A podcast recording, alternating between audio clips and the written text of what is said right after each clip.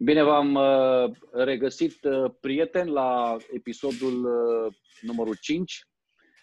Astăzi vom discuta împreună cu Edmond Constantinescu un subiect foarte, aș spune, îndrăgit, îndrăgit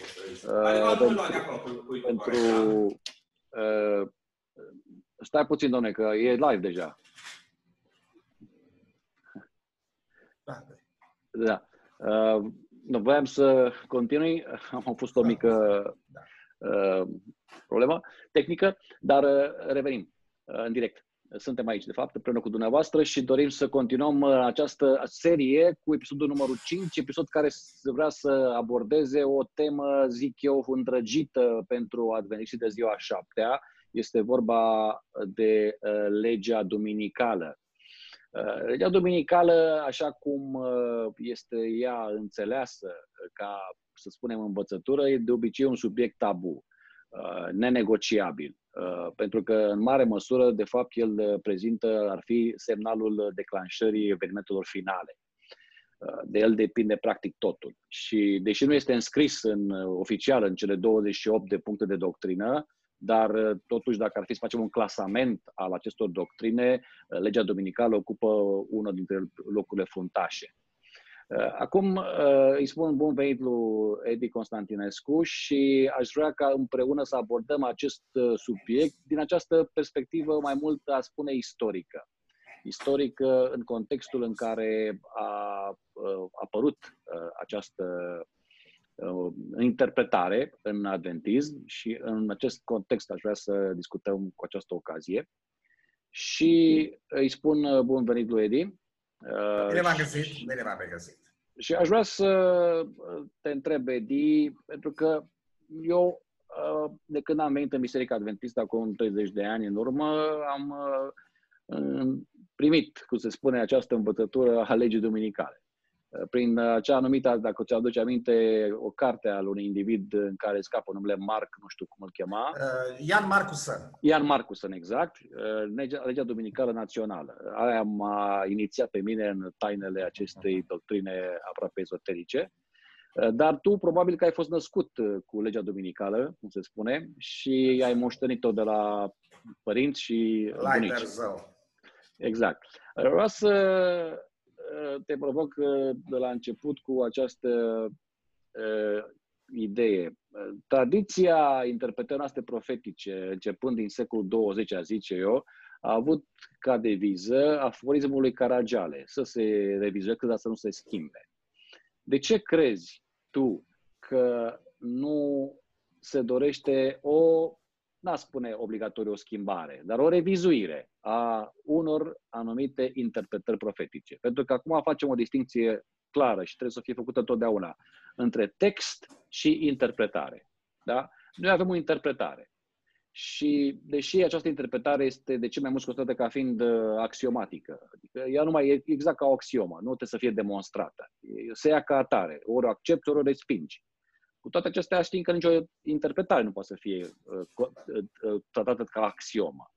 Atunci, întrebarea mea este de ce crezi tu care este motivul pentru care nu se dorește sau nu se încearcă o revizuire sau o reactualizare a acestor interpretări?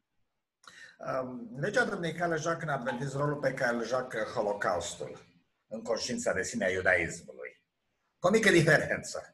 Holocaustul a avut loc, iar legea duminicală este proiectată în viitor. Mi-a foarte dar, uh, Da, dar uh, țin minte că țineam un post de radio în Atlanta prin 98 și mă prietesem bine cu managerul care era un evreu de origine din Transilvania, bunica lui venise din Transilvania, refugiată și uh, care spunea de multe ori preach Jesus and make money departe. Tipul era secular și era ateu până în mădălăoasă, adică vreau să spun tipul mânca porc, făcea tot ce... Însă, însă, ceea ce lega pe el de iudaism, de sinagogă și de, de, toată, de tot organismul, un organism viu al iudaismului, era în primul rând conștiința, conștiința Holocaustului. Asta era. Deci legea dominicală creează o anumită binaritate noi și ceilalți. Noi suntem cei care vom fi persecutați discriminați. Deci noi nu suntem, noi suntem evrei udbi just, cum spunea Paul, prietenul meu, da? Voi, evrei în devenire, eu, poate. Da, udbi, nu, aia care vreți să fiți evrei care da. vă credeți evrei, da? Mm. Noi avem uh, acest sentiment al unei minorități persecutate și diverse seminarii și predici și profețiile noi au făcut atât de vii aceste scene, încât le cunoaștem ca și cum ar fi avut deja loc. Noi cunoaștem tot scenariul, cum vom fugi în munți, cum vor veni după noi, va apare, mă rog, legea pe cer și Urmă ne vom uita spre Orion să vedem norul acela când apare o jumătate de palmă și așa mai departe. Vom părăsi mai întâi mici localități, urmă mari orașe și nu vom mai voi să cumpărăm să vindem.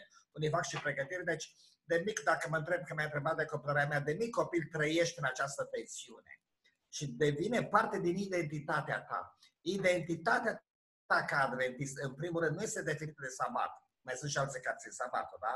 Nu este definită nici de alte doctrine, în niciun caz de sanctuar care e prea abstract și neinteligibil pentru majoritatea adventiștilor și care nu știu ce vorbesc.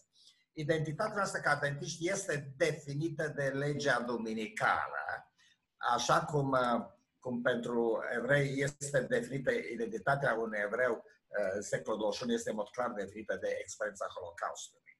Și cu o mică, o mică iarăși o doua mică diferență, pe evrei n-a venit Jehova din cer să-i salveze din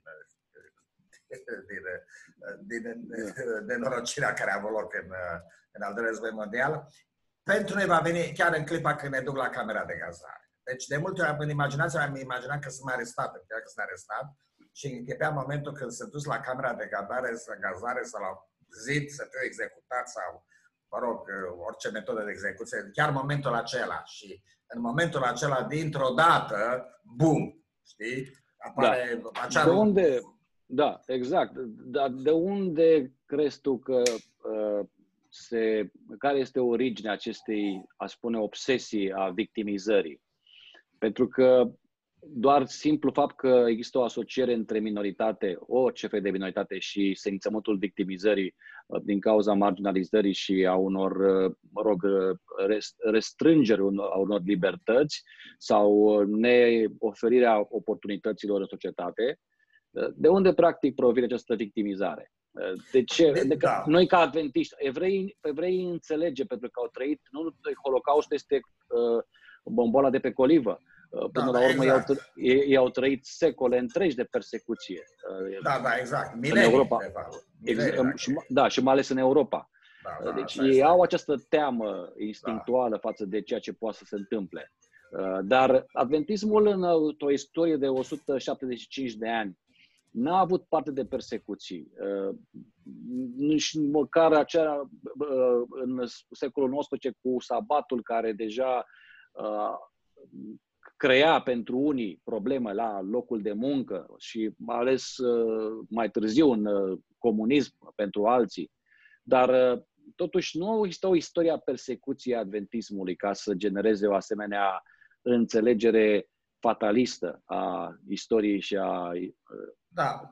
Viitorului. Uh, uh, răspunsul este simplu, în opinia mea, uh, contra această comparație. Complexul Holocaustului, în opinia mea, nu vine atât de mult din pogrome sau persecuții, care au fost reale, dar au fost intermitente și au fost perioade bune, de asemenea și mai departe. Și mai degrabă dintr-un, din ce, ce vine ceva mai, mai adânc și mai, mai dureros decât o persecuție fizică. Evul mediu a fost uh, o perioadă foarte violentă pentru toată lumea. Și chiar și al doilea război mondial. Uh, dacă e, de exemplu, al doilea război mondial în zona, uh, în acea zonă de haos care era Polonia, Lituania, Estonia, Latvia și Ucraina, care s-a format în perioada celui de-al doilea război mondial, au fost omorâte 14 milioane de victime. Da. Și majoritatea evreilor au fost uciși în acea zonă nu atât de multe lacre de concentrare. Aceștia sunt o minoritate, cei omorâți lacre. Din cauza asta, revizioniștii vin mereu cu ideea asta să revizioneze că, uh, că mai ales uh, evrei de origine germană au fost o minoritate uh, dintre cei omorâți și lacrele de concentrare n-au fost cei mai mulți. Cei mai mulți au fost omorâți în această zonă într-un, într-un context de violență, așa cum arată istoricul american Snyder, care este un expert de Holocaust, și în total au fost 14 milioane de cevrei, fiind la cam la 6 milioane. Dar au mai fost cam 9 milioane de ucrainieni, latvieni, belaruși, tot felul de persoane, ca să nu mai spun de violența la care a fost supusă populația germană, civilă, în aceeași perioadă. Însă, problema complexului evreului pleacă dintr-o istorie de umilință teribilă.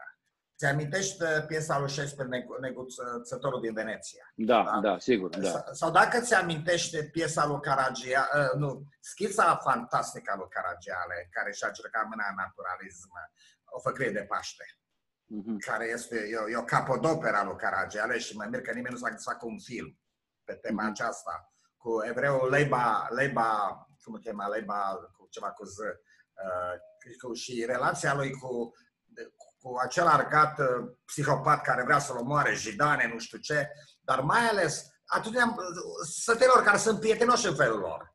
Dar da. îl, îl disprețuie și îl scuipă, și îl scuipă de sus, da? Deci, această atât de umilință. Acum, adventiștii de ziua șaptea au avut momentul lor de umilință la 1844. Și momentul lor de umilință în spatele ușii închise. Uh, și uh, în această perioadă, în spatele ușii închisă, s-a format o pe coeziune între adventiști care își lingeau rănile în spatele ușii închise și se, uh, se consolau cu ideea că restul lumii e pierdută. Ți mhm. amintești, da? Restul da. lumii e pierdută, noi suntem cei salvați. Noi stăm acum în spatele ușii închise și ne lingem rănile cântând, sărind, sărutându-ne, mă rog, sărutare sfântă, având da. viziuni și așa mai departe. A fost perioada de, de craziness în adventism, care a durat cam șapte ani de zile, în care s-a format, spun eu, psihicul adventist, acest psihic adventist. Și această perioadă de umilință l-a făcut pe adânc să fie evreu în ADN-ul său. Mm-hmm. Și acum... Uh... Aici crezi tu că uh, izvorăște și această suspiciune originară a adventismului față de Republică, față de America? ca față stat. de America, față de evanghelici mai ales, față de evanghelici, da? De protestantismul deci, american. Exact, gândește puțin la că primul care a venit cu ideea Hornei cu chiar de miel a fost John Andrews, care era nepotul da. unui senator din anturajul lui, uh, lui Andrew Jackson. Jackson, da. Mm-hmm. Și care folosea termenul că America e fiera cu coara de miel, chiar Jackson da. folosea acest termen. Păi, haideți să intrăm direct da. în asta, pentru că deja ai anticipat uh, și foarte da. bine, pentru că uh, ne-ar interesa acum să creionăm un uh, cadru istoric al uh, uh, acestei învățături. Cum a apărut această învățătură? Uh, și hai să plecăm de la uh, prima, a doua parte a secolului XIX, unde aș putea spune, deși pare uh, exagerat, dar mențin această opinie, adventismul a lansat un fel de campanie de demonizare a Americii. Uh, iar motivul, uh, pentru că ei au înțeles, deși vom vedea imediat că nu sunt ei cei care au adus această înțelegere în scatologia protestantă, au înțeles că fiara a doua din Apocalips 13, cea care se ridică din pământ, ar fi de fapt America. Acum nu știu dacă tu uh, ții minte iconografia americană uh, seculară, să zicem, în secolul XIX, întotdeauna prezenta America drept o tânără, uh, virtuoasă, luptătoare, uh, mă rog, uh, puternică, determinată și așa mai departe. Uh, deodată, într-un adventism, această imagine este înșelătoare și nu corespunde cu realitatea. Adventismul uh, credea că America nu este această tânără luptătoare și cutezătoare, ci mai degrabă este o fiară. Deci o degradare de la nivelul raționalității, uh, al, uh, mă rog, spiritualității și eu știu ce, așa mai departe, la nivel de, de animal. Uh, și aici mi se pare interesant uh, cum au ajuns ei la această concluzie că uh, America este de fapt fiara a doua. Haideți să citim deocamdată pentru ascultători textul biblic, da? Și după aceea îți dau voie să comentăm. Um, textul este din Apocalipsa 13, apoi am văzut ridicându-se din pământ o altă fiară care avea două coarne ca ale unei miel și vorbea ca un balaur. Ea lucra cu toată puterea fiarei din tâi înaintea ei și făcea ca pământul și locuitorii lui să se încheie fiare din tâi, a cărei rană de moarte fusese vindecată. Să vârsea semne mari până acolo că făcea chiar să se coboare foc din cer și pe pământ uh, în fața oamenilor. Și apoi, ultima parte, a făcut ca toți mici și mari, bogați și sărați, lobo și rob, să primească un semn pe mâna dreaptă și mai departe știm contextul și numărul fiarei și numărul numelui ei, 666. Acum nu ne preocupă aceste trei cifre, cifra 6 de trei ori, dar uh, tradițional, tradițional, uh, protestanții, începând de la catolici, de fapt, catolicii au venit cu interpretarea că fiara din Apocalipsă este papalitatea. Deci catolicii au spus-o încă de mult. De, de, de mediu. Evul mediu. Exact. Nu era o noutate. Da. După care protestanții, care s-au transformat din catolici în protestanți, au preluat interpretarea și a rămas până în zilele noastre. Bun. Acum, contribuția, zicem noi, adventismului este că a identificat fiara a doua. Da. America. Uh, și haideți să vedem dacă, într-adevăr, uh, noi am uh, inventat această interpretare sau cumva este o preluare a unor idei din vremea respectivă și tu deja ai comentat puțin pe tema aceasta exact. și de aceea îți voie să-ți conduci ideea mai departe. Care da, dacă, dacă îți amintești predica și eseul lui, lui Joshua uh, Lich, da, Lich nu Fitch, că cum e confundat Joshua Lich. Da. Căderea Babilonului, ți amintești? În da. 1000... Deci dacă ei, hai să plecăm la trecut de Babilon, da? Luther a folosit metaforic Babilonul ca o metaforă pentru Biserica Catolică în eseul lui robia babiloniană a bisericii. Da, da, da, exact. Da? Deci a folosit biserica ca, ca metaforic. Vreau să spun, Luther nu a acceptat niciodată în sinea lui Apocalipsa ca fiind canonic că nu era prea deștept ca să nu-și dea seama că Apocalipsa nu este de fapt scrisă de Apostolul Ioan și că este o întoarcere la iudeocreștinism. Lucru care eu l-am să mai târziu decât Luther, așa că, mă rog, violența de IQ probabil aici. Dar cert este că eseul lui, lui, lui Joshua Leach este, un, este practic un o repetare a temei lui Luther, aproape un plagiat. Deci uh, Luther își cheamă poporul afară din Biserica Catolică, Joshua aici își cheamă afară, își cheamă afară poporul din sectele protestante. Ăsta e termenul, sectele protestante și chiar susține, uh, John Andrews va susține mai târziu că 666 este numărul sectelor protestante din Statele Unite. Să uite mm-hmm. chestia asta. Deci cheamă afară poporul protestante și în, uh, anunțând că a căzut Babilonul, a doua sorie încerească. În uh, predica și tractul care l-a publicat după aceea uh, Lici, ce mi se pare interesant era ce argumente, câteva argumente de ce este căzut uh, Babilon. Nu pentru că a respins-o lea lui William Mill, să fie foarte clar, trebuia să fie prea prost Lici să aducă asta ca argument. Că din cauza că n-au dat 1944, de aia au devenit Babilon. Asta susținem noi, pentru că noi nici nu măcar nu cunoaștem ce a spus Lici. Ce am zis, n-au despre ce vorba acolo. Nu, Lici aduce câteva argumente. Primul argument și cel mai important uh, este uh, tendința teocratică a sectelor protestante. Pentru că aici spune, motivul pentru care ei nu vor să accepte că Isus revine în 1844, zic ei, este acela că ei consideră că cel, la 1844, vreau să subliniez acest aspect, anul 1844 în sine era acceptat. Pentru că Miller n-a fost primul. Îl avea în spate pe Isaac Newton, avea în spate pe Bishop Newton, avea în spate o cohortă pe, pe Joseph Mede, avea în spate o cohortă întreagă de interpreți, ca interpretează Daniel Ocu 14 la fel ca el, da? Cu diferență cu privire la dată, ok? Asta e altă problemă. Și chestia calendarul crain, mă rog, astea sunt detalii. Dar cert este că Miller, în contextul anului 1844, nu era deloc un lunatic el mergea pe paradigma de interpretare uh, uh, istorică a protestantismului, mai ales cu privire la cele 2310 dimineți. Și atunci se întreabă deci, de ce nu vor ei să accepte argumentele noastre care sunt bazate pe hermeneutica protestantă tradițională și așa mai departe și principiul gramatical ca istoric.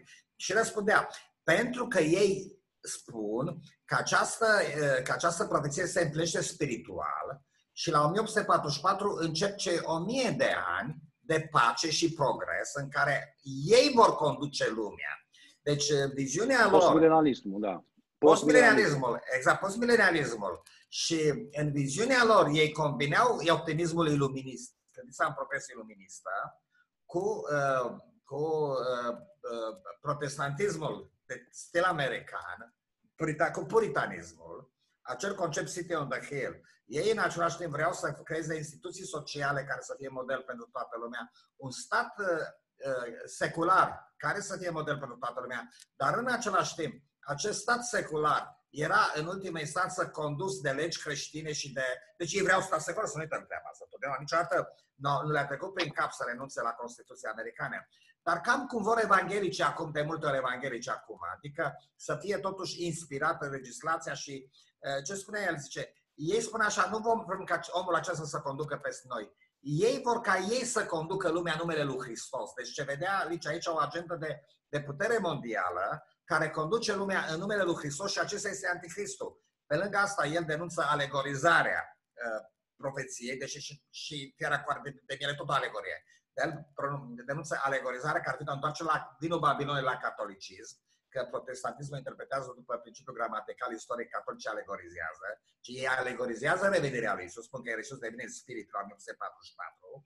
Deci, uh, și țin minte, în, în, uh, în, în uh, apendusul mare luptă există scrisoarea lui Dr. Bush către William da. Miller, da. în care spune, dumneata ai dreptate cu privire la dată, dar n-ai înțeles natura evenimentului. Bun. Acolo se oprește scrisoarea. Da. Da, da. da, dar stai puțin, zice, la 1844 începe o eră nouă, anume că mhm. Isus revine în spirit și asta este alegorizarea Lici. Da. Și last but not least, Lici mai dau un argument foarte puternic că America este, a devenit fiară cu care pe el. Argumentul lui moral pentru apostazia Americii este sclavia. Pentru că Babilon, capitolul 18, mhm. tema asta e luată și de, Just, și de Uriah Smith în Daniel și Apocalipsa.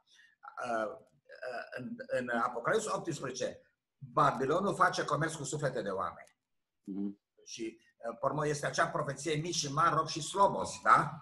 Da? Deci, uh, în Europa nu mai este sclavie, dar uite că tot acest conflict, uh, epicentrul acestui conflict mai luptă, s-a mutat într-o societate în care există sclavi. Și adventiștii considerau un motiv pentru care a fost sceptici față de război civil. Adventiștii considerau că sclavia va ține până la revenirea lui Isus și aduce ca argument Apocalipsul. Mici și mari, rob și slobos și așa mai departe, nu?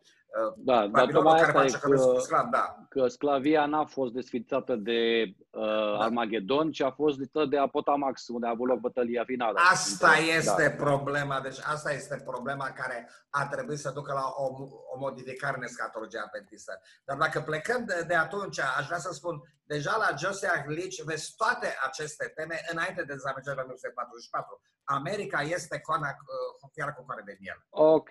Bun, dar atunci hai să ne întoarcem la uh, uh, Andrews, pentru că da. în adventism Andrews este cel care introduce această idee, America este da. fiara a doua, și tot cu un share screen să uh, urmărim câteva din ideile lui uh, principale ale acestui argument. Deci, uh, două, cele două coarne, totul pleacă de la două coarne, pe care el le interpretează ca fiind republicanismul și protestantismul dar și separarea dintre biserică și stat. Uh, mielul, caracterul, zice Andrews, egalitar al declarației de independență. Uh, avem de face cu niște interpretări, da? Ridicat da. din pământ se referă la uh, progres, minunile, căile ferate, exact. motorul cu aburi, serviciul poștal, expansiunea teritorială. Focul care se coboară din cer era de fapt telegraful, Uh, pământul, teritorii virgine, nepopulate, neatinse de revoluțiile, războaiele și mișcările sociale din Europa. Deci asta scrie în esență Andrews în 1851 într-un articol pe care îl publică și este de fapt debutul interpretării adventiste uh, prin care se identifică fiara a doua. Deci până la, nu spun Andrews, că o să vedem imediat de unde provine interpretarea asta, dar până la Andrews în adventism, nimeni nu asociase fiara a doua cu Um, America. Uh, pentru că America nu era perfectă, dar tindea spre perfecțiune și atunci nimeni nu putea să o vadă în acești termeni negativi și totalitari și persecutori. Uh, bun. Acum, întrebarea este uh, ce îl îngrijora pe Andrews atât de tare în 1851 sau în acea perioadă de făcea el aceste conexiuni. Ai spus deja că el, și cred că, într-adevăr, Andrews din toți pionierii era cel mai titrat politic.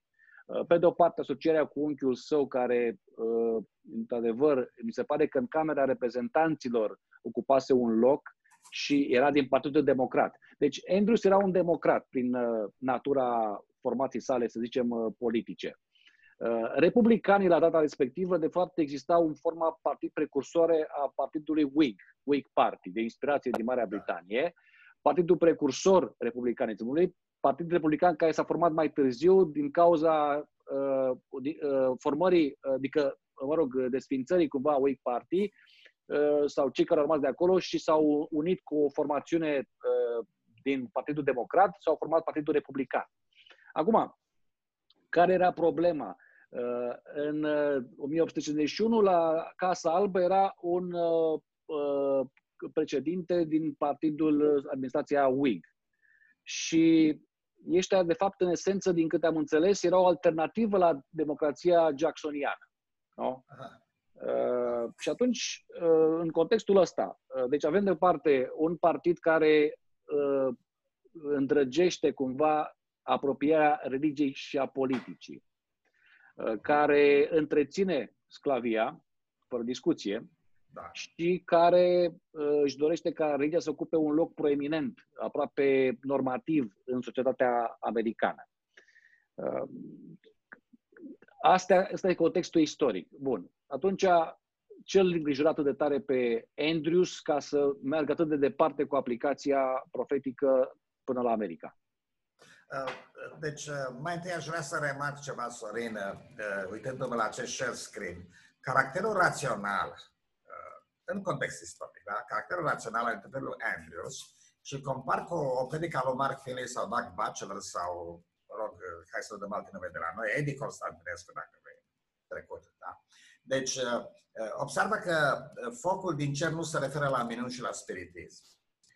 După aceea, ridicarea se referă și la progres, dar uh, uh, Minunile. Minunile. Da, da, da, da, exact. Minunile și așa mai departe nu apar, aici, nu apar aici. Nu, apar ca sub altă formă, în tehnologie. Da. Minunile sunt tehnologie. Exact, exact. Aici apare, minunile apar ca tehnologie și aici te duce cu gândul la Homo Deus al lui Harari. Da, care da, tehnologia da, exact. este cea care duce da, apocalipsa, da, da? da, da. Uh, deci, Andrew se pare că e primul care vede o apocalipsă tehnologică, ceea ce dovedește o anumită intuiție destul de, destul de ascuțită. Un alt aspect este acela că Andrews, îmi amintesc că anticipează că America va ajunge liderul mondial. Anticipează deja. Ca să înainte de războiul civil, America nu era o putere militară în niciun caz atunci. Anticipează în sensul că el că consideră că America va avea succes în acest proiect. Și succesul Americii va face celelalte țări să imite modelul Americii. Cea care a introdus spiritismul acolo a fost uh, Ellen White. Uh, Andrews nu e chiar atât de religios, deci nu e atât de mult problema. Uh, el introduce și problema sabatului, dar problema care este? Ce îl face pe Andrews să vină cu această interpretare? Uh, adventiștii în America au un complex deja. Ei simt că nu mai fac parte din, din comunitatea americană. Experiența de 1944, ușa închisă, apoi păzirea sabatului, ea izolat ei trebuie să găsească argument, dar în același timp, uh, toți uh, fondatorii adventismului sunt entuziaști, americani entuziaști. William Miller, de exemplu, da? Interesant că vorbea de Andrew Jackson. William Miller a luptat alături de Andrew Jackson în, uh, în camera de la New Orleans în 1815. Deci, am, toți strămoșilor luptaseră în Revoluție erau entuziaști patrioți pro-americani, pro-revoluționari, uh, anti-monarhie, anti-sistemul anti-british și dintr-o dată ei s-au simțit trădați în, uh, în această America pe care o iubiseră și pentru care luptaseră și în care crezuseră. Și dacă vrei, chestia asta începe din, mai din timp chiar cu expresia lui William Miller. Ții minte ce l-a făcut pe William Miller să devină un biblicist și un predicator al Apocalipsei. Propria lui dezamăgire, nu cu, n-a avut o dezamăgire amoroasă, că vai, că nu știu ce chestii, deci, sau o criză existențială, pur și simplu. Dezamăgirea lui William Miller pleacă de la dezamăgirea lui cu America. Este, el este uh, slujitorul public care și-a, și-a uh, dedicat tinerețea mai întâi să, să lupte, a fost capitan în, în... Da, am citit o carte despre William Miller foarte bună, scrisă de un neadventist. Da. Uh, îl prezintă pe William uh, Miller ca un fel de profet al, al Americii în secolul XIX da. și pe fondul uh, traumatizant al războiului la care, în 1815 la care a participat da. și uh, deja are semne mai întrebare în privința deismului său, Uh, începe să aibă o aplicare spre religia biblică, religia biblică care de fapt a fost insuflată de mama lui. Tatălui n-a fost, uh, a da, fost mai da. secular. Și aici a fost lupta lui între religia mamei lui și uh, raționalismul tatălui său. Da, și aici exact. s-a întors spre chestia asta. Uh, dar uh, știi ce mi se pare mie interesant? Este că uh, Andrew, tu ai spus o chestie foarte pertinentă. Uh, J. N. Andrews, um, înțelege realitatea timpului său și o înțelege foarte bine. Da, nu ne da, da. împiedicăm de anumite aspecte interpretative ale... Asta sunt uh, secundare. Dar el înțelege America în contextul timpului său. Uh, și îmi place că, de fapt, această interpretare nu vine printr-o, să zicem, revelație, cum noi credem că vin toate aceste interpretări. Nu, el printr-o meditație, o reflexie. Și haideți să merg mai departe cu această, de unde provine această reflexie. Uite de cât de veche este interpretarea aceasta. Aha. Din 1791, de exemplu, Isaac Bacchus vedea America asociată cu fiara cu două coarne, în care coarnele reprezintă slujbași ai bisericii și statului, care se unesc sub auspiciile puterii și profitului.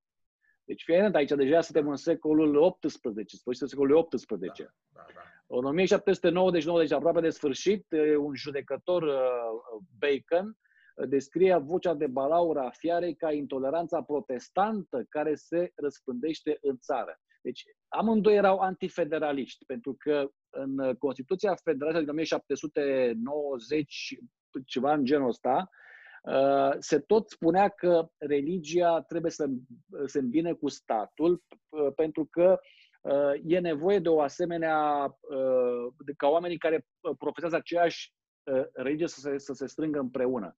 Ceva pe, pe fondul acesta. E, ăștia, doi antifederaliști și Bacchus și Bacon, au Uh, condamnat aceste atitudini uh, federaliste și integriste uh, și religioniste, dacă le-am putea numi așa, și au fost primii care au asociat America cu fiara cu două coarne.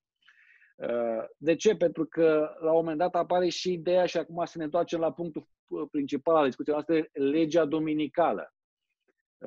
De unde provine legea dominicală în Statele Unite și mai ales în contextul în care se află Biserica Adventistă după 1850 ceva încolo. Uh, care este contextul aici? Că pe aici e ideea. Legea duminicală, asta i-a speriat pe adventiști și unii au deja au, au făcut această...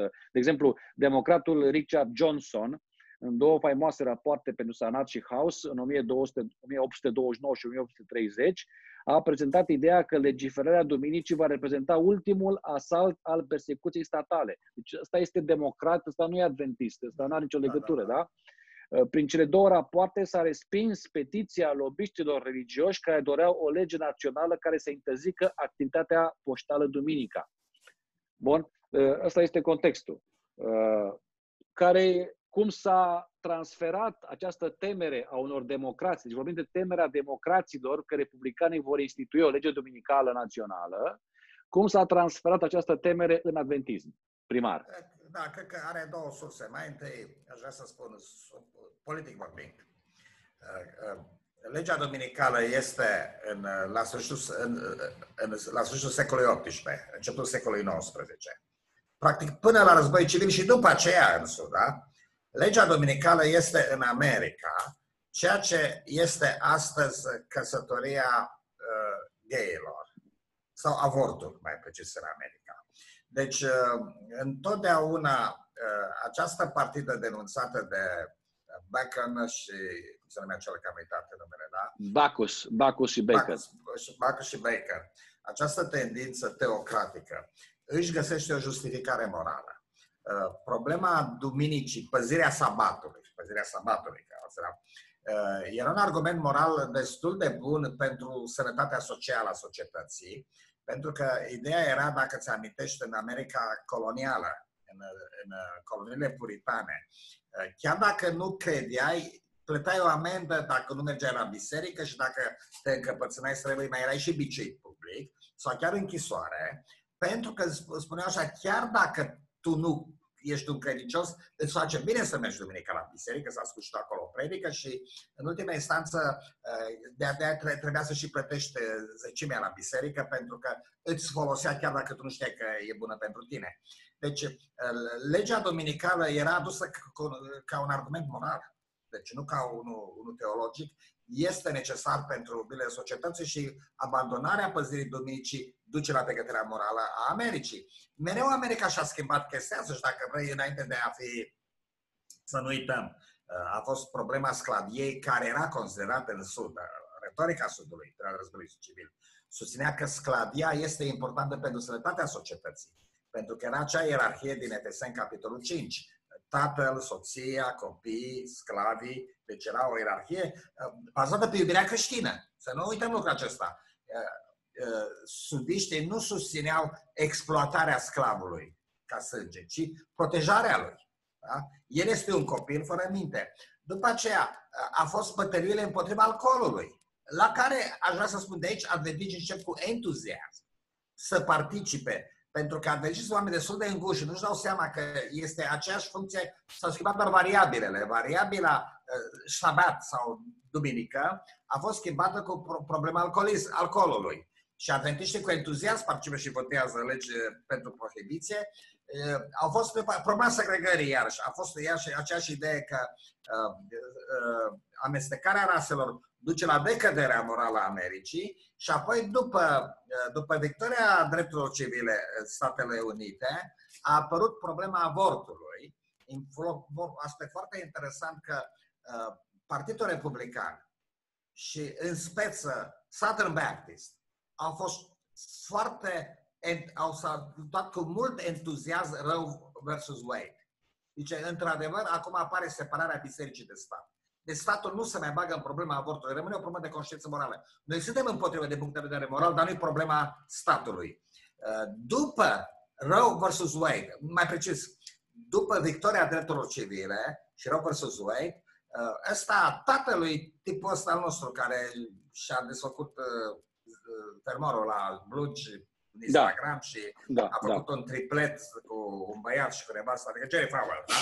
da deci Jerry da, Fowell, senior, a fost cel care a întors dintr-o dată furia publică împotriva avortului, a fost primul. Americanii, baptiștii americani dintr-o dată trec de poziția catolică. Baptiștii americani foarte suspicioși față de catolici, nu țin minte cum a văzut Kennedy, da? Când îl suspectau de mult că e catolic și ia ordine de la papă. Și unul din aceste ordine era poziția radicală pro-life a Bisericii Catolice. Southern Baptist erau foarte împotriva la poziția pro-life a Bisericii Catolice. E greu de crezut astăzi chestia asta, nu e așa? Da. Sună, da. sună ciudat. Deci Southern Baptist erau foarte împotriva pentru că ei vedeau aici unirea între biserică și stat, ei fiind, ei fiind pentru separarea bisericii de stat pe vremea aceea, dar după aceea au făcut din, zic, nu, nu e chestie de politică de unirea bisericii cu statul, e vorba de o, o problemă morală, este dreptul la viață, da? Și după aceea a apărut căsătoria gayilor care iarăși a devenit un, uh, un, uh, un strigăt de bătălie și un, un steag de bătălie și așa mai departe. Și la data aceasta, la data aceasta, uh, dacă te uiți la Convenția Partidului Republican, avortul totuși joacă un rol important de, pentru că cu gay au lăsat-o mai moale, așa, pentru că se pare că nu merge. Însă, uite ce a fost în România și îți dai seama că aceasta este deci, întotdeauna în America, Partida Federalistă, cea cu drepturile statelor sau Partida Teocrată, a găsit un argument moral pentru ca biserica să aibă un loc în, în funcția și structura da. puterii. Da. Și pe vremea aceea era sunt duminica. Dacă să-ți dai seama cât de îngrămădiți și încuiați și ignoranți sunt frații și surorile noastre. 99% dintre adventiști la data aceasta sunt pentru legislație pro-life, adică anti-choice, că nu e pro-life, este anti-choice, da? Sunt uh, pentru amendament să interzică căsătoria gayilor. Uh, sunt, uh, în general, de partea law and order, ca să zic așa, toate problemele sociale, majoritatea dintre ei susțin agenda teocratică. Uite că l-a dat Bachelor, de exemplu, ce a postat pe Twitter chestia aia că, că de ce n-are el voie să-și adune frații, să adune zecimea la carantină, că alții zboară cu avionul, dacă ții minte. Da? Deci mm-hmm. poziția, deci aici nu e vorba de poziția republicană, că în niciun caz nu Trump, nici, nici republicani, nici la Fox nu dau așa ceva. E poziția cea mai radicală vis-a-vis de COVID-19 și de epidemie și carantină.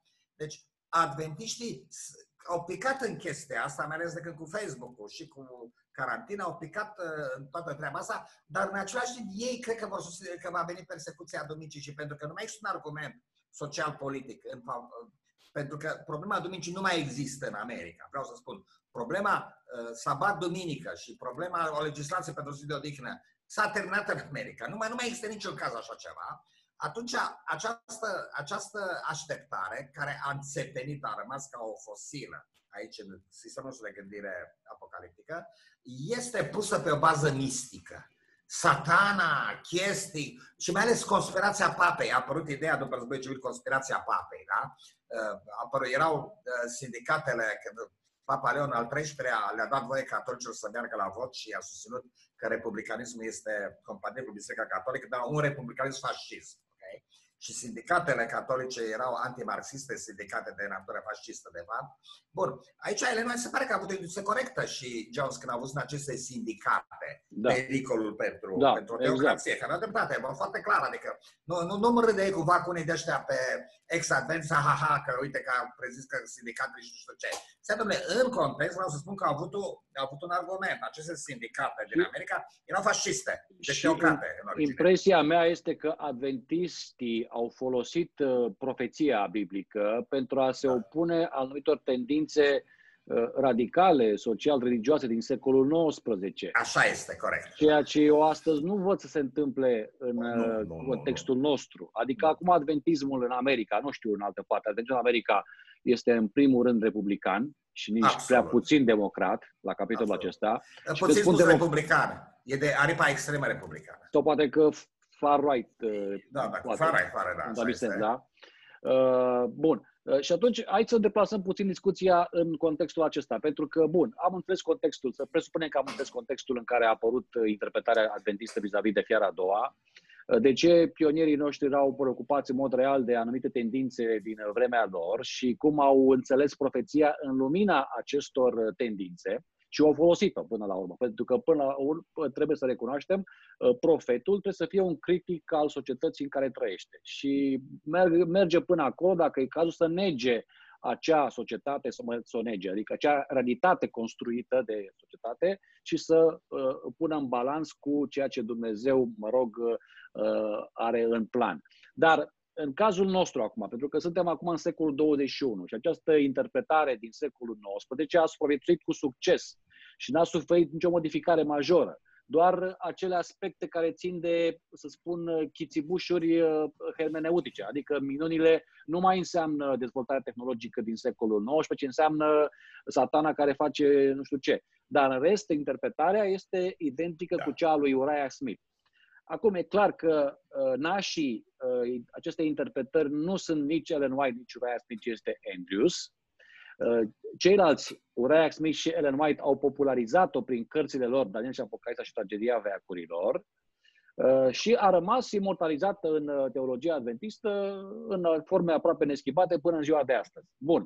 Dar întrebarea mea este, noi cum folosim astăzi această interpretare? Uh, și unde o folosim? Pentru că adventismul acum este global, nu mai este național. Nu? Uh, mai funcționează o, să zic așa, o viziune integristă, totală, profetică, n-ar trebui cumva uh, particularizată și în funcție de contextul în care uh, trăie, să, noi trăim, adică sau adventistul trăiește. Să dau un exemplu. Un chinez, adventist chinez, poate să aibă sau are sens pentru el această interpretare cu legea duminicală când trăiește în cel mai totalitar stat care le-a cunoscut lumea și care, cu adevărat, dacă vrem să o luăm așa pe interpretarea literală din Apocalips 13, lui se acordă un uh, scor credit social și este numărat în funcție de punctele care le adună în relația lui cu guvernul și cu uh, așa mai departe. Deci, uh, unul din Brazilia, unul din America, unul din uh, Germania sau mai departe. Uh, nu cumva ar trebui particularizată. Da, Emirate, exact. Da. Nu cumva ar trebui particularizată textul biblic în așa fel încât să și o interpretare pe bază acestui text în contextul fiecărui rog, creștin sau, eu știu, așteptător sau cum să numim. Ce facem cu, cu profeția la modul general în acest context? Uh, sorry, vreau mai întâi, hai să plecăm de... Vreau să mă întorc puțin la secolul XIX. Să se zic un aspect și să-l privesc prin prisma lui Hannah Arendt. Da? Da. Uh, ce spune Hannah Arendt, care a scris Condiția Umană și Eichmann la Ierusalim. Da? Deci, Hannah Arendt este un profet modern. Dacă vrei, asta este profet. Ce spune Hannah Arendt este că apostazia Americii ea o vede clar după, destul de repede după declarația de independență. Și ce s-a întâmplat după declarația de independență este că, dăm o secundă, te rog, pentru că nu te mai așa. Ce s-a întâmplat după declarația de independență? America a fost concepută ca o republică, adică ca o respublică. Deci ca un proiect colectiv, care respectă, nu totalitar, dar colectiv, care respectă libertatea individuală, inspirat din democrația greacă, dar mai ales din Republica Romană.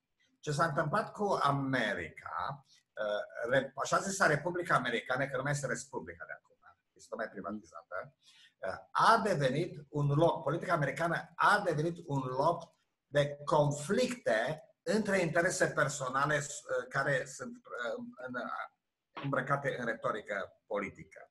Deci America este ca filozofie politică, nu spun că s-a întâmplat, asta se întâmplă peste tot în politică, s-a întâmplat și în Roma, da, de exemplu.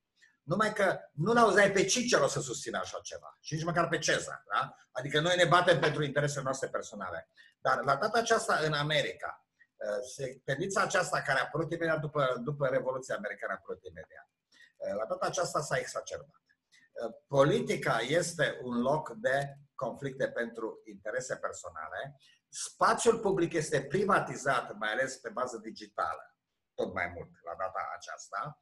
Și este chiar, filozofia de bază este aceea că trebuie să lăsăm acest conflict de interese să fie negociat și până la urmă ajungem să, din acest conflict de interese negociabile și negociate, între diverse culturi și rase și, mai știu eu, religii și interese economice și așa mai departe, pe bază capitalistă, la, așa, intervine Dumnezeul la care se închină America.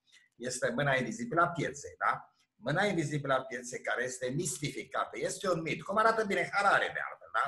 Vreau să zic că dau perfectă dreptate aici.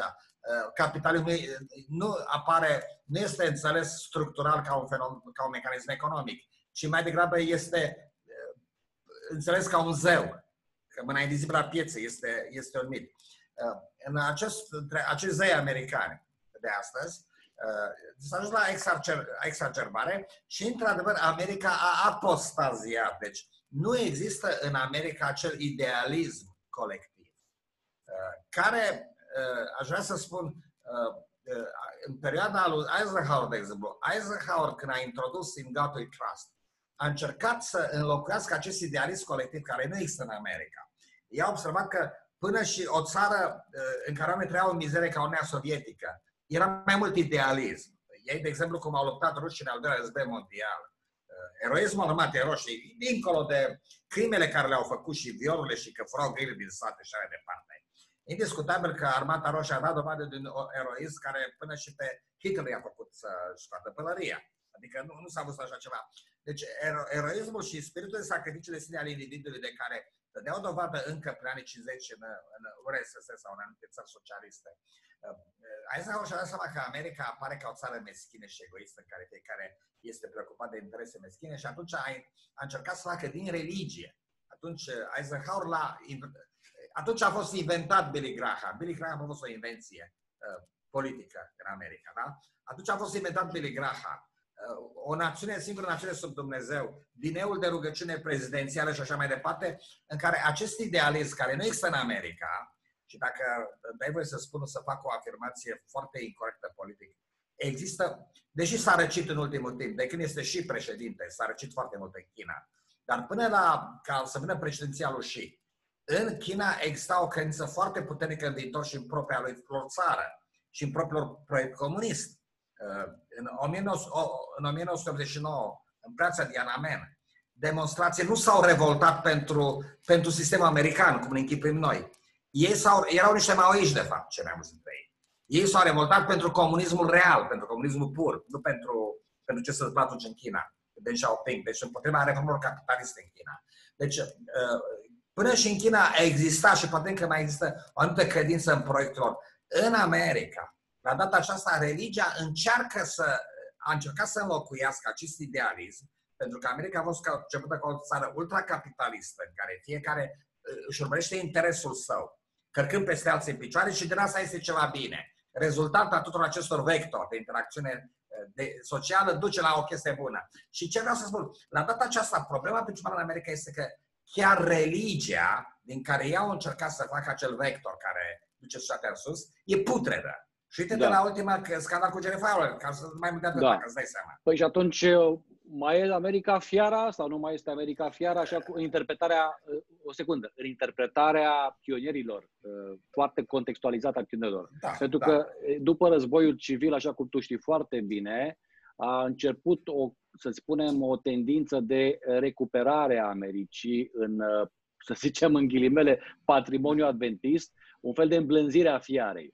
Pentru că și-au dat seama că uh, sfârșitul nu o să vină prea curând și atunci noua escatologie pe, pe care acum Ellen White a născut-o, America are un alt rol. Uh, uh, America trebuie să ne protejeze cumva în efortul nostru de, paradoxal, a întârzia sfârșitul pentru a-l predica mai bine.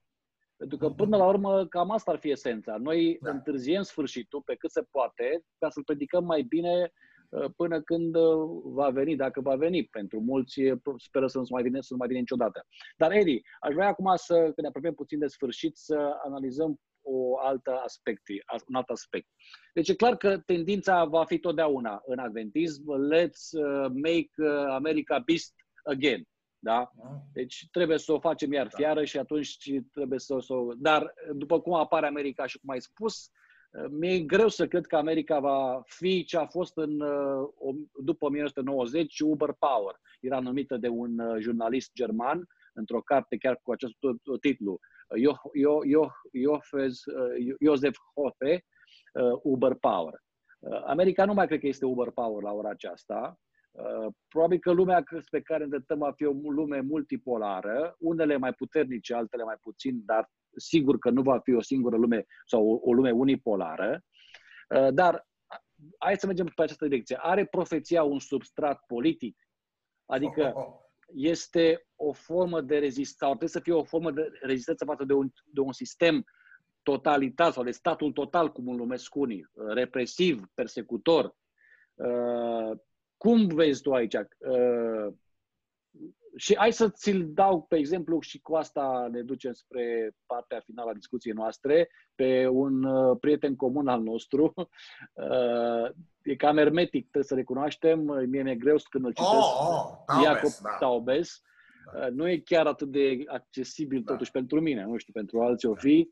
Dar aici, în cartea lui Occidental Eschatology, spune ceva în genul următor. Problema libertății este tema fundamentală în apocalipticism și toate elementele sale indică spre punctul de cotitură când structura închisorii acestei lumi se va dezintegra. Apocalipticismul este prin natură revoluționar. Acum fac o paranteză aici. Taubes nu crede că apocalipticismul are ca scop schimbarea societății curente, oricare ar fi ea, ci mai degrabă prezentarea unei alternative în viitor. Și atunci de aia spune mai departe, profeția apocaliptică se concentrează pe viitor și totuși este ancorată de plin în prezent. Care este provocarea mea? Nu crezi că totuși o interpretare istoricistă, dar nu în sensul tradițional de istoricism, în care cauți evenimente concrete, factuale, în textul biblic care nu vorbește de așa ceva, dar o interpretare ancorată în istorie, în prezent, nu crezi că ar fi, de fapt, uh, în uh, armonie cu esența profetică? Uh, problema care văd aici este, Sorin, că 99% dintre adventiști, hai că poate să fie 98,5%, mă rog, așa, să vă corectez, dar imensa majoritate de adventiști adaptă, interpretează profeția în sens reacționar. Da? Deci, uh, cei mai mulți adventiști pe care îi cunosc eu la toată aceasta, uh, în, indiferent dacă este vorba de Doug Batchelor, de hai să mai vorbim de Marfile, că ăsta este șerpuitor și alunecos ca un, ca un pește, dar dacă ne luăm pe partea altă de fratele nostru Ben Carson, da, care are și lui de, de profeție și și-a schimbat poziția în ultimul rând. Dacă e vorba de Valentin Dăneață, de Lucian Cristescu, iarăși, de Iacob Coman, de Florin Lăiu, chiar, de Florin de Termășar, da? ca să, ca să și ceva români. Uh, nu mai spun toți acei tipi, mă rog, de diverse rase și proveniențe geografice din lumea a treia, cu o tepită foarte simplistă și așa mai departe. Toți sunt niște reacționari. Deci ei, în interpretarea, ironia, în interpretarea profeției, noi am făcut drumul de 180 de grade, suntem exact la polul opus acum. Adică noi uh, vedem fiara cu de miel în secularism. Uh, și acei adventiști care se consideră intelectuali, adică care au făcut un conservator sau o școală de medicină prin România și uh, așa mai departe, și acum vine în America și lucrează ca asistenți la un spital și umblă cu tot cu chestii din astea, toți acești adventiști cu care discut, care în România sunt mai intelectuale, probabil cam de vârsta mea, vreau să zic, ca generația mea, toți aceștia sunt proteocrație, de fapt. Sunt, uh, sunt niște fasciști, ca mod de gândire, și uh, sunt foarte antiseculari și împotriva separării bisericii de stat. Deci, la data aceasta, când vorbesc de decretul dominical, adventiștii se gândesc, în primul rând, la un stat secular, care pe ei va persecuta împreună cu ceilalți creștini și din cauza asta ei trebuie oarecum să, pentru, cum ai spus tu, ca să întârziem venirea Domnului, ca să ne, mă rog, să întârzie catastrofa asta prin activism politic. E o altă chestie ironică aici. America, cum ai spus, intrăm într-o lume multipolară, în care este greu de crezut că America va da un ordin și se va sub China, dintr-o dată se va supune, sau Rusia și uh, statele europene vor spune să trăiți yes, sir, da? Și vor executa un decret dominical. Însă aici apare altă chestie, apare doctrina MAGA în adventism. Mm. Let's make America great again ca să poată să fie fiara din Apocalips. Deci mm. iau de multe ori pe, pe, pe spunând această chestie. Nu, noi trebuie să facem America mare din nou și America va fi mare din nou, ca nu se poate, nu va putea să facă persecuția finală. Deci este ca și în Evanghelia după Iuda, în care Iisus îl dea pe Iuda să-l vândă ca să știe Evanghelia după Iuda, da? Ca, ca să vină, ca să, să, să facă chestia aia cu crucea cu răstignirea, că nu pot fi mântuiți oamenii. Și cam asta e treaba. Bun, noi acum știm că America va aduce democrație, dar trebuie să o aducem în stare să aducă democrația, că altfel nu mai bine sfârșitul. Aș vrea să spun, eu nu văd nimic revoluționar la și de Un fel, scuză-mă puțin, uh, scuză puțin că mi-ai dat o idee, un fel de um, gestul politic al lui Iuda, îl da. împinge în ghilimele pe Hristos într-un colț în care să poată să declare că El exact. este Mesia exact. și atunci lucrurile se vor uh, rezolva și vor intra pe linie dreaptă. Da, chestia faină este că în Evanghelia de Iisus și Iuda să înțelegi. Și acum, advenții să înțelegi cu Hristos. Da, cum să nu? Noi știm că ei vor aduce decât duminical, dar trebuie să ajutăm în privința asta. Cum se spunea în România, când în România erau tențe teocratice puternice, în anii 90 se amintești, că eram amândoi în România atunci. Și da. i-auzam pe unii, păi trebuie să votăm uh, pentru ăștia, erau țărăniști atunci și unii să temeau că țărăniștii o agendă teocrată ortodoxă. Păi trebuie, că trebuie odată să vină sfârșitul, nu? Deci da. trebuie să facem chestia asta. Este o, o logică foarte perversă și ne arată what a bunch of losers suntem noi ca, ca biserică. Uh, într-adevăr, dacă e vorba să redescoperim un apocalipticist sănătos, cum ne recomandă și fratele nostru Harold Bloom, după înțelepciunea dată lui, în uh, Religion in America, care mm-hmm. se ocupă toate religiile și spune Americii trebuie să întoarcă la vocația profetică. Această, toată această vocație profetică nu se poate face decât de pe o revoluționară. Nu? Adică, Ceea ce lipsește, de fapt, în... Uh, în mod categoric. Este, adventismul nu este militant. Uh, revoluționar e mult spus da. pentru adventism sau pentru alte religii, dar... Dar e reacționar, nu, totuși. Dar e reacționar. E reacționar, nu, e, nu da. e deloc militant. Pentru Absolut, că, la urmă, nu are nimic. Nu asta. înțeleg cum poate folosi o interpretare profetică, oricare ar fi ea, nu intrăm da. în uh, nuanțele ei, cum o poate folosi pentru o critică socială da, uh, exact. sănătoasă și să poată să aibă o contribuție și să îndrepte uh, societatea într-o direcție care eu cred că este pozitivă. Nu, da. nu văd nimic la acest capitol, pentru că da. uh, da. Uh, interpretarea, escatologia noastră este depășită din cauza acestei, uh, uh acestei uh, slăbiciuni față de trecutul nostru tradițional și uh, rămânem mai departe ancorați în trecut, în secolul XIX, încercăm să forțăm evenimentele curente într-o matriță uh, atât de îngustă și de uh, stranie, încât ne iese uh, chiar ridicole uh, toate aceste predicții pe care le facem în prezent. Dar, uh, știu, mai avem și alte momente, uh, alte ocazii care să mai discutăm aceste uh, chestiuni. Ne apropiem de sfârșit acum și ca niște buni adventiști, Eh, să închidem cu un citat din eh, Sora White, care chiar eh, știe ce spune la acest capitol. Este vorba de un sfat pe care îl dă celor care cred că pot fetișiza o anumită înțelegere a adevărului. Noi nu trebuie să gândim, ei bine, avem tot adevărul. Înțelegem care sunt principalii stâlpi pe credinței noastre și putem să ne mulțumim cu această cunoștință. Adevărul însă înaintează, spune noi, și noi trebuie să umblăm în această lumină crescândă.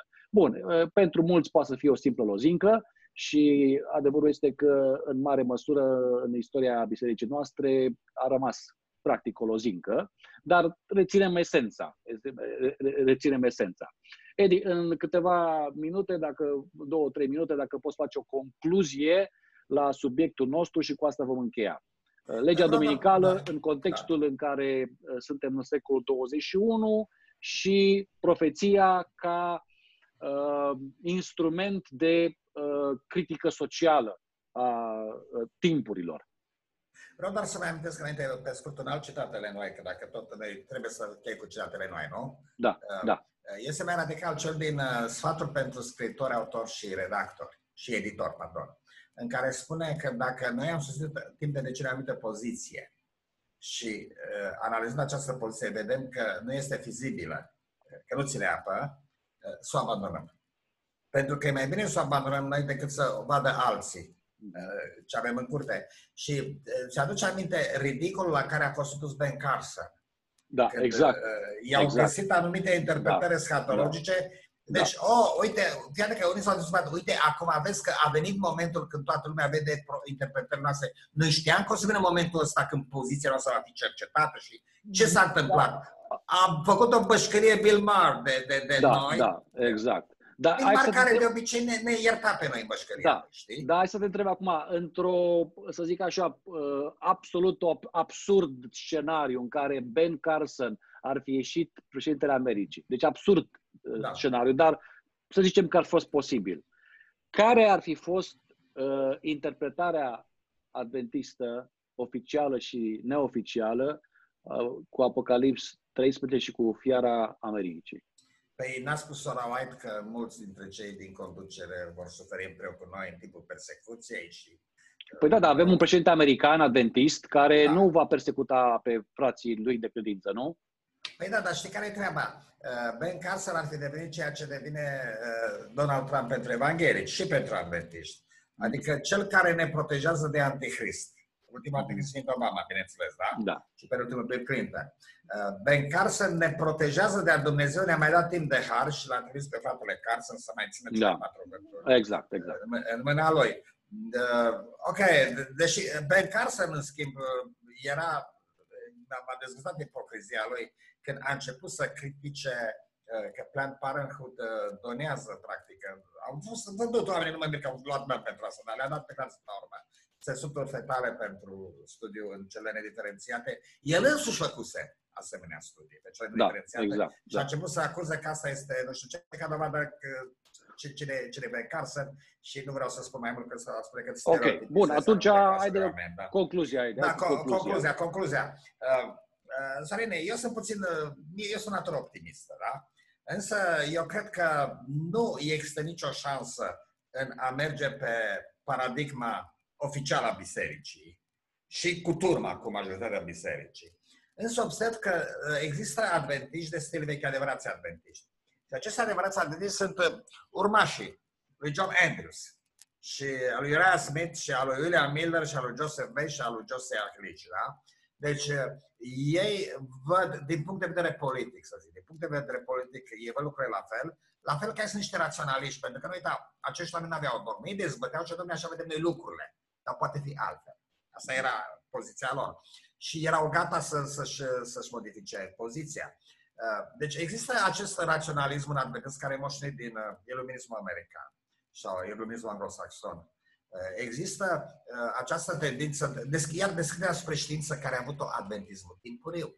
Ei nu știau mai bine în contextul de atunci, dar trebuie să recunoști că ei totdeauna erau foarte pro-știință și pro-rațiune. William Miller, Biblia pentru mine este o stație a rațiunii. Și, în același timp, din punct de vedere ca teologie politică, să spun, ei sunt niște apocalipticiști în sensul definit de Iosef Taupe. Și acest apocaliptic se vede, în primul rând, în atitudinea profetului din Israel la templu. Adică ei în propria lor biserică sunt uh, voci. Numai că această clasă, care e o minoritate, cum este de așteptat, uh, ceilalți sunt cei mulți, dar vorba lui Lăpușneanu, da? Această da. minoritate uh, e descurajată la data aceasta și părăsește biserica uh, hemoragic. Părăsește biserica sau se bucură că sunt excluși. Și ce aș vrea eu să spun este, eu încă cred, încă cred că în acea, acea sintagmă a lui Leon Trotsky, orice revoluție face o minoritate hotărâtă. Uitați, uh, ca și Lenin de altfel, uh, măcar și ceva de revoluție, putem spune multe lucruri despre ei, dar și ceva cum să face revoluție tipii ăștia. Și așa, uitați chestia cu clasa muncitoare și cu poporul ca să ai nonsens o minoritate hotărâtă cea care face revoluția. Uh, ceea ce aș vrea eu este ca această minoritate, care sunt adevărați adinți, repet, uh, noi nu suntem apostații. I-am spus de mai multe ori, uitați-vă la mine, eu sunt adevăratul adventist, da? Uitați-vă că sunt și reforma sanitară o ție rațional, da? Mai mult decât oricare dintre pastorii pe care îi cunosc eu, excepția ta, ok, nu. Dar, nu, aș vrea să spun, mai mult decât toți pastorii care dau din gură, eu consider că ține uh, reforma sanitară. Uh, uite-te la noi că, că studiem cu, cu sete ca ăla lui Arghezi, cel ce gândește și sigur și scormone lumina. Scormonim lumina cu atâta sete, încercând să găsim sens și să, să vedem și uh, încercăm să, să predicăm, să vorbim, exact cum făceau pionerii noștri, cu o teologie deschisă, că s-ar putea să nu am dreptate și gata când să învăț de la altcineva mai bine. Și cine sunt cei care apără adventismul? Niște tip interesați financiar, în primul rând, niște tip setoși de putere, dar mai ales niște tip cu creierul neted, care niciodată nu s-au întrebat, n-au frământ, nu s-au frământat, n-au sângerat și transpirat pentru adevăr. Ei au luat ce au învățat și au predicat mai departe și ăștia vorbesc cu altă autoritate. Uite că ăla apostaziat. Da? Eu, tu și cu mine suntem apostaziați la data aceasta. Și ne-ar ierta, ne-ar ierta dacă ar fi apostaziați, gen prietenul nostru Nicu Butoi sau gen prietenul nostru Corel Răvășan. Adică dacă am fi smitiți pe partea evanghelică pentecostal, ne-ar, ne-ar ierta că măcar, măcar să vede că am renunțat la rațiune. Dar pentru că n-am renunțat la rațiune, suntem apostați de partea uh, drumului fără întoarcere. Păcatul până Duhului Sfânt. Rațiunea e păcatul suprem împotriva Duhului Sfânt și așa mai departe.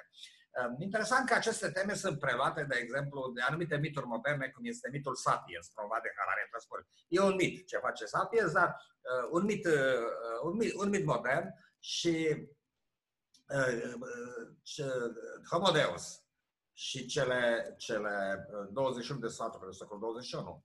E foarte, poți face o parlă foarte semnificativă între mitul nostru cu privire la decretul dominical și mitul lui Harare cu privire la inteligența artificială, care este Dicta, fiara. Dictatura, dictatura digitală. Exact, este fiara inteligența exact. artificială și ne pune și semnul fiarei, nu? Da, ne, exact. ne bagă nu știu ce chestie în da. creier, nu știu ce. Deci, da, observ da. exact.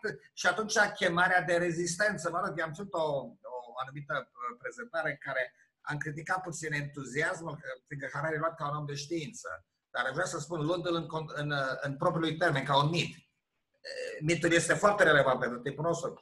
Mitul ăsta îl vezi în filme ca, uh, cum, cum se numea, Ex Machina, dacă ți minte, mm-hmm. dar mai ales Westworld. Cred că ai văzut yes. Westworld. Da. Trebuie da. să vezi și dacă trebuie să Apocalipsa. Westworld, de exemplu, da. e mult mai aproape de apocalipticismul adventism al lui John Andrews decât exact. suntem noi astăzi. Ce mai am nici probabil că nici l-am văzut. Nu cred că Lucia cu făcut păcatul să se uite la Westworld, mai ales că apreau și anumite scene, mă rog, da. nu seama că el nu poate vedea așa ceva. Uh, după, după aceea, uh, Expanse, de exemplu. Expanse, mm-hmm. da? Mm-hmm. care să mai spun, toate aceste distopii sci-fi, de fapt, merg exact pe tema lui Andrews. Pe mine s-a m-a șocat la Andrews, că l-am citit prima oară. Pentru el, foc din cer și, uh, și minuni și miracole reprezintă o tehnologie uh, superioară. Bănuiesc că uh, Andrews este foarte cinstit Edgar Allan Poe, care a fost uh, uh, părintele genului horror sci-fi în Statele Unite, probabil și pe Jules Verne ceva mai târziu, da? Deci, mm. uh, dar Jules Verne este distopic. Herbert George Wells este distopic după aceea. E primul sci-fi distopic, e Herbert George Wells. Dar cert este că uh, Andrews uh, vedea chestia asta, distopia tehnologică, uh, unită cu puterea și cu religia. Bun, asta trăim noi astăzi, știi? Și unul exact. ca, ca Harari, ăsta e profetul acum care vorbește, știi? Și te, te mir că îl invită peste tot, toată lumea să vorbească. Uh, Westward este profeția, The Expanse este profeția, Ex Machina este profeția, care se mai spun că sunt, uh, asta, Person of Interest, dacă ai văzut uh, da, serialul. Da, absolut, Nolan. sigur că uh, Inception, da. Inception, da, de care ceva da. trecută, Inception.